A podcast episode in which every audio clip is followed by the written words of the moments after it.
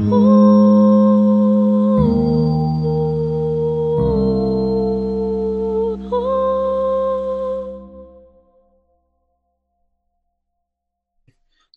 and welcome everybody to this uh, wonderful webinar we are having on Indic feminism. This has been a seminar in the working for past one year. We had last year, we had uh, Indic Day celebrations here in Chicago. And that's when we started talking about it. And Ram was the idea behind it. And uh, we started planning for it. But uh, it was supposed to be an in-person seminar here with the day-long activities and all that but due to the pandemic situation we are in we had to resort to this uh, format so but hopefully uh, in future we'll have more of these kind of in-person uh, uh, interactions later on. Um, before we start our um, event, I would now request our friend uh, here, Nishant, one of our uh, coordinators, uh, to get uh, to get his daughter to do the invocation of uh, Devi and uh, Deepam, please. Ya Devi Sarvabhuteshu Shantirupena Sanstitha Ya Devi Sarvabhuteshu Shaktirupena Sanstita Ya Devi Sarvabhuteshu Mrit मातृरूपेण संस्थिता या देवी सर्वभूतेषु बुद्धिरूपेण संस्थिता नमस्तस्ये नमस्तस्ये नमस्तस्ये नमो नमः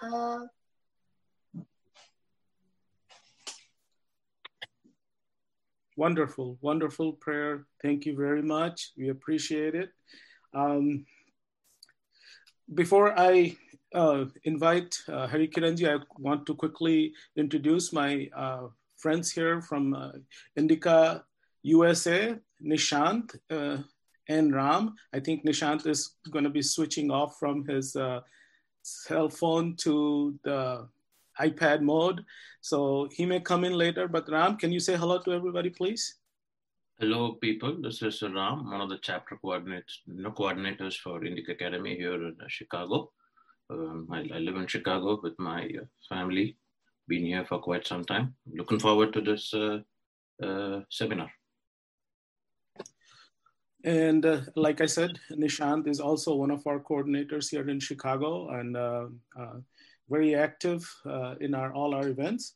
But I now take this opportunity to invite Sri Harikiranji, founder of Indic Academy, to introduce us to the wonderful work we are doing all around the world. So Harikiranji, your floor, please. Thank you. Thank you.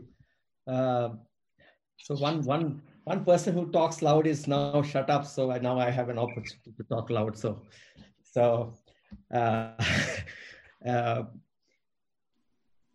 I first want to announce uh, uh, good news that Nishant and uh, Ram, uh, who are earlier um, Chicago uh, conveners, uh, we requested them. they don't know about it yet, but Avtans and I, we just discussed, and we want them to play a national role at Indica USA. they have been extraordinarily hardworking in making Chicago chapter, and we thought that they should now look at uh, US as a, as a, as a larger footprint uh, to direct their energies and attention. So welcome to Indica USA uh, National Board, uh, Ram and uh, Nishant. Uh, thank, thank you for all the hard work that you do for Indica USA. Thank you. It was a pleasant surprise. I'm sure it was not scripted. No. Surprise. Thank you. yeah, thank you. Uh, so, uh, uh, ji, uh, very warm welcome, and uh, Deepa ji, Suhag, uh, my good friend Neha, Aditi, uh, Sahana, and of course Preeti. very warm welcome to you for this seminar. We had actually also planned it, um, Neha, and uh, Aditi, we had also planned it in India sometime uh, last year uh, Uh, uh, on uh, indigenous feminism. We, we didn't call it Indic feminism at that time, we called it indigenous feminism. But then, then again, because of COVID and other reasons, we couldn't work on it. So I'm glad that this is taken um, a shape. I just want to uh, give you an overall uh, uh, summary of what's happening at Indic Academy. COVID has actually propelled us into um, into a you know into a different level altogether. Um, primarily because events uh, we we did before COVID we did 496 events uh, in the last five years, um, and and post COVID uh, now we we are doing a number of events, but basically the events part of it uh, is pretty much uh, uh, made much more easier. But uh, just to take a step back, the way we are looking at uh, the way we're looking at uh, Indic Academy right now is we're looking at thought centers. We're establishing thought centers, and we have platforms, and we, we are nurturing through our grants, so a nurture fund. So broadly, there are three directions in which we are going. And uh, in thought centers, we have currently four uh, uh, thought centers.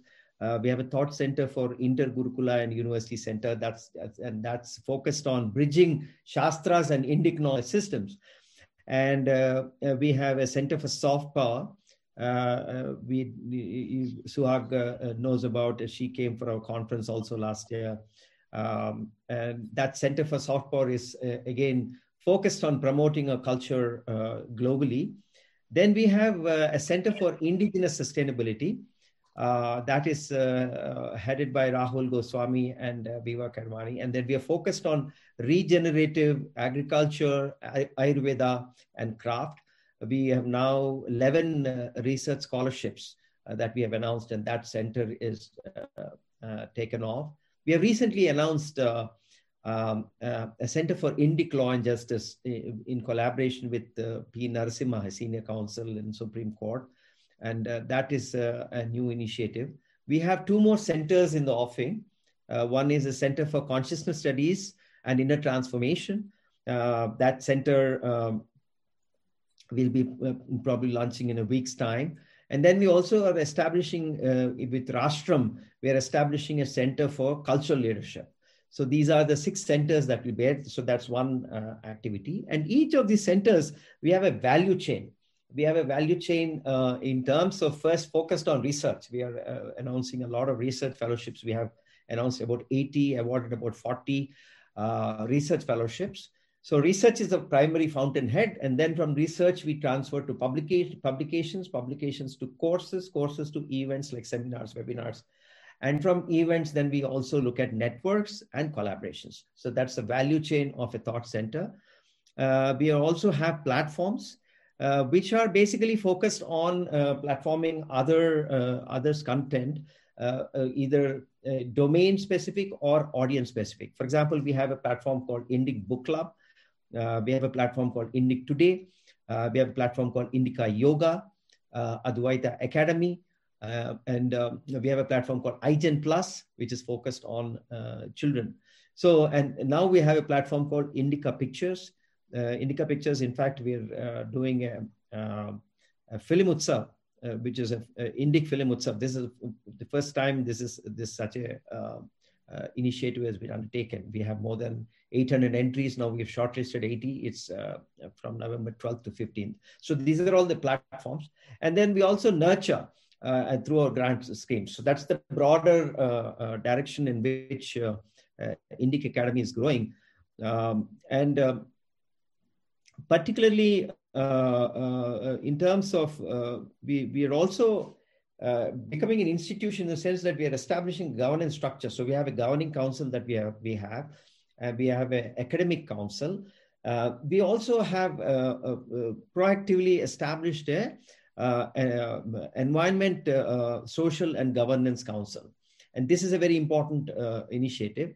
And this ESG Council, as you know, all the large corporates are talking about all the funds and all that. They're all talking about ESG invest in, and, and that's a very big thing. But we have proactively started for an NGO itself,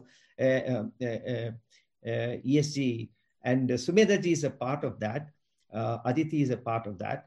Uh, our idea is in the, ESG Council to uh, uh, to to focus on governance is of course one, but focus on environment, focus on the social issues. The social issues uh, in India are are are, are uh, you know on the on the women issues, LGBTQ issues, um, uh, Dalit issues, interfaith issues. These are the four areas. Uh, Aditi is looking at the interfaith uh, issues. Sumedha is looking at uh, the women issues. And governance, we have uh, Sundari ji. So this is how we have now looking at ESG Council. Um, we have now 30 uh, chapters around the world. Uh, we have a team of more than 100 volunteers working. So that's broadly what uh, um, uh, Indic Academy is uh, uh, today. Um, just in terms of the various initiatives over the last five years, you all are aware we have taken several initiatives, but in, in more in specifically, some of the things are in terms of rituals we have done uh, a conference. Indigenous environment, we have done a conference. Uh, we had more than a, two-day conference. We had more than uh, 30 speakers. So that is again an intervention uh, that we had made. Uh, and and this conference um, uh, is a very important. this webinar is a very important topic. All of you are aware of the importance of this. So I won't go down too much into that. Sumedha ji will talk about it. Uh, our our commitment to this uh, is that we've also given a grant to a good friend uh, Neha uh, for her uh, pioneering work in the in this space. So uh, so we are very much committed to addressing the issues from our side. Um, you know, we start with the basic thing of what is feminism in the Indian context, and we start from there, and then that's why we have this adjective called the Indic feminism. And, and that's a that's a, that that adjective will will will clarify the the the feminism part of it in India, and and the speakers here will uh, elaborate uh, in in more detail. So I once again uh, warmly welcome you to this webinar, and we have a, a fantastic panel for discussion, and our curator Sumedha is, uh, I'm sure, is going to lead and weave the whole uh, thing together. Thank you, Sumedha ji. Thank you so much. Now, I would like to invite uh, Sumedha ji, uh, who is heading this uh, uh effort here uh, with Indic feminism, to take it from here. Sumedha ji. Thank you, Avtans. Thank you very much, Hari Kiranji, for giving this background and for agreeing to be here in spite of how late it is in India. A very warm welcome to all those who have gathered for this webinar. A very warm welcome to all the team, the co-panelists and i think we are going to have a very interesting informative intriguing and learning couple of hours in front of us so before i start on the introduction a couple of house rules so we're going to have eight minute talks by each of the panelists on their chosen field of work after which we will have a panel discussion on the modern context the contemporary paradigm of their work where everyone will speak, people will question, we will question each other, and we hope to have a very interactive and learning environment for that. And remember, all those who are participants in this seminar, you can put your questions in the Q&A box. We will look at those questions. If we can answer them within the panel discussion itself, we will do that. But we will also have a 20 minute Q&A session only for audience questions right at the end after the panel discussion. So I hope that takes care of the house rules and tells us what we are going to today. So now what about the topic, Indic feminism? What is Indic feminism? What is feminism for that matter? And why do we add Indic to it? A little bit of history here, not too much. The word feminism comes from France. And it was uh, an intellectual called Olympe de Gouges, who in 1791 wrote the first declaration of the rights of women. And it is here that Western feminism was actually birthed. Now, of course, they try and make everything into proto feminism, but that's a kind of uh, post facto thing. It is here in Europe in the 18th century that feminism was birthed. And in the 19th and first part of the 20th century was first wave feminism. What was it? It was against the church and state. It was against those policies of the Christian and Protestant church, which were anti women. So they had no rights to their uh, bodies, they had no rights to property, they had no suffrage rights, and they fought for all these things in Europe mostly. So, therefore, it is all in the crucible of European history and politics. Then we come to the 1960s and to second wave feminism, where it became all about culture, power, and politics. The personal became political and it was Simone de Beauvoir, it was Germaine Greer, it was Betty Friedan, it was Dorothy Smith. These were the people who were the flag bearers of second wave feminism. In fact, the impact of books like Betty Friedan's The Feminine Mystique cannot be overstated. Most people would not have heard of it in India, but they know what is there in it. Unfortunately, we have taken a lot of it onto ourselves without really querying the sources. Now, this was mostly a feminism of white Christian well off women. So that there was bound to be a blowback against this. So this was the third wave, a critique of this essentialist feminism. So then this brought in the voices which talked of gender, which talked of gays, lesbians, gender fluidity, etc. It also brought in non-white, non-Christian voices. So you had the feminism of colored women, the feminism of Islam, so Islamic feminism, and the discussion about the burqa, etc. Now, this is all very interesting, but have you are you all missing something? Are you all missing the voice of 15% of humanity? 15% of humanity, which comprise of the Hindus in the world, 600 million women, and no voices, no voices of these 600 million Hindu women this entire theoretical framework that I have narrated to you has this huge, huge gap. And this gap can be filled only by us, only by us, Hindu women, Hindu feminists who are working in this area. We must speak up for ourselves. But we must note yet another thing. And what is that? The space for Hindu women, for Indian women, Indic women has been captured and captured by whom? Captured by the Marxist feminists. So they speak for all of us. And they speak in a voice which we do not recognize.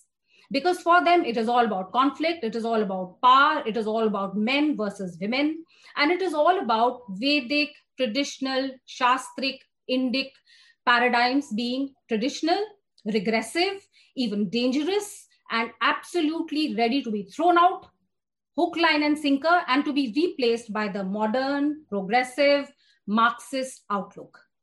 That is what this webinar is all about.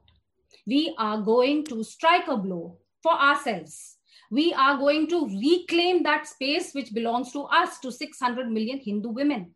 And we are going to, as you will see, our wonderful panelists are all amazing women who have done work in different areas, both political, uh, both practical, political, theoretical, research. They have done work in all these areas, and you will be hearing from all of them. A, a, couple of notes here. One note on why Indic feminism. Some people have been reacting on social media and asking, feminism is uh, a toxic word. It has baggage. So why do you use it? Our answer is, and we have discussed it amongst ourselves also, that feminism is a word with across the board recognition. And it is also a word which has become associated with certain very toxic behavior and toxic policy making. We wish to reclaim this word too. And we wish to make it an Indic brand of feminism. Feminism is the attempt to put women at the center. So we will put women at the center in our own way. We will use this word till we have the narrative firmly in our own hands, after which, you know, we can come to a consensus about what we want to call it. There are a number of options. And we will set our own narrative once we have it firmly in our own hands. Right now we are just trying to spark off a discussion spark off an intellectual ferment spark off a practical ferment so that we do things our own way. And before i move on to inviting the speakers there is something that i must speak of. We must today remember hansa jeevraj mehta. She was a lady who lived in the early uh, 20th century And even though everything was stacked against Indian women, she did put in a blow for women's rights. She did put in a blow for Indian women. That was her picture that you saw on the flyer. None of us, by the way. It was the picture of Hansa Jivraj Mehta. So, as the Indian delegate on the UN Human Rights Commission, she was the one who changed the language of the Universal Declaration of Human Rights from all men are created equal, which Eleanor Roosevelt wanted, to all human beings are created equal. Thus, voicing a blow, uh, just this voicing the point of view of women. So she later also went on to become the vice chair of the UN Human Rights Commission, and she is uh, one of the women who can, we can think of who did strike a blow in her own way, even when none of us had any voices. Today we have a voice, and today we are going to speak. That's what we are here for. Now I will go on to each of our panelists. I will separately invite all of them to speak and they will be speaking on a whole spectrum of topics. You are going to find all these topics very, very interesting.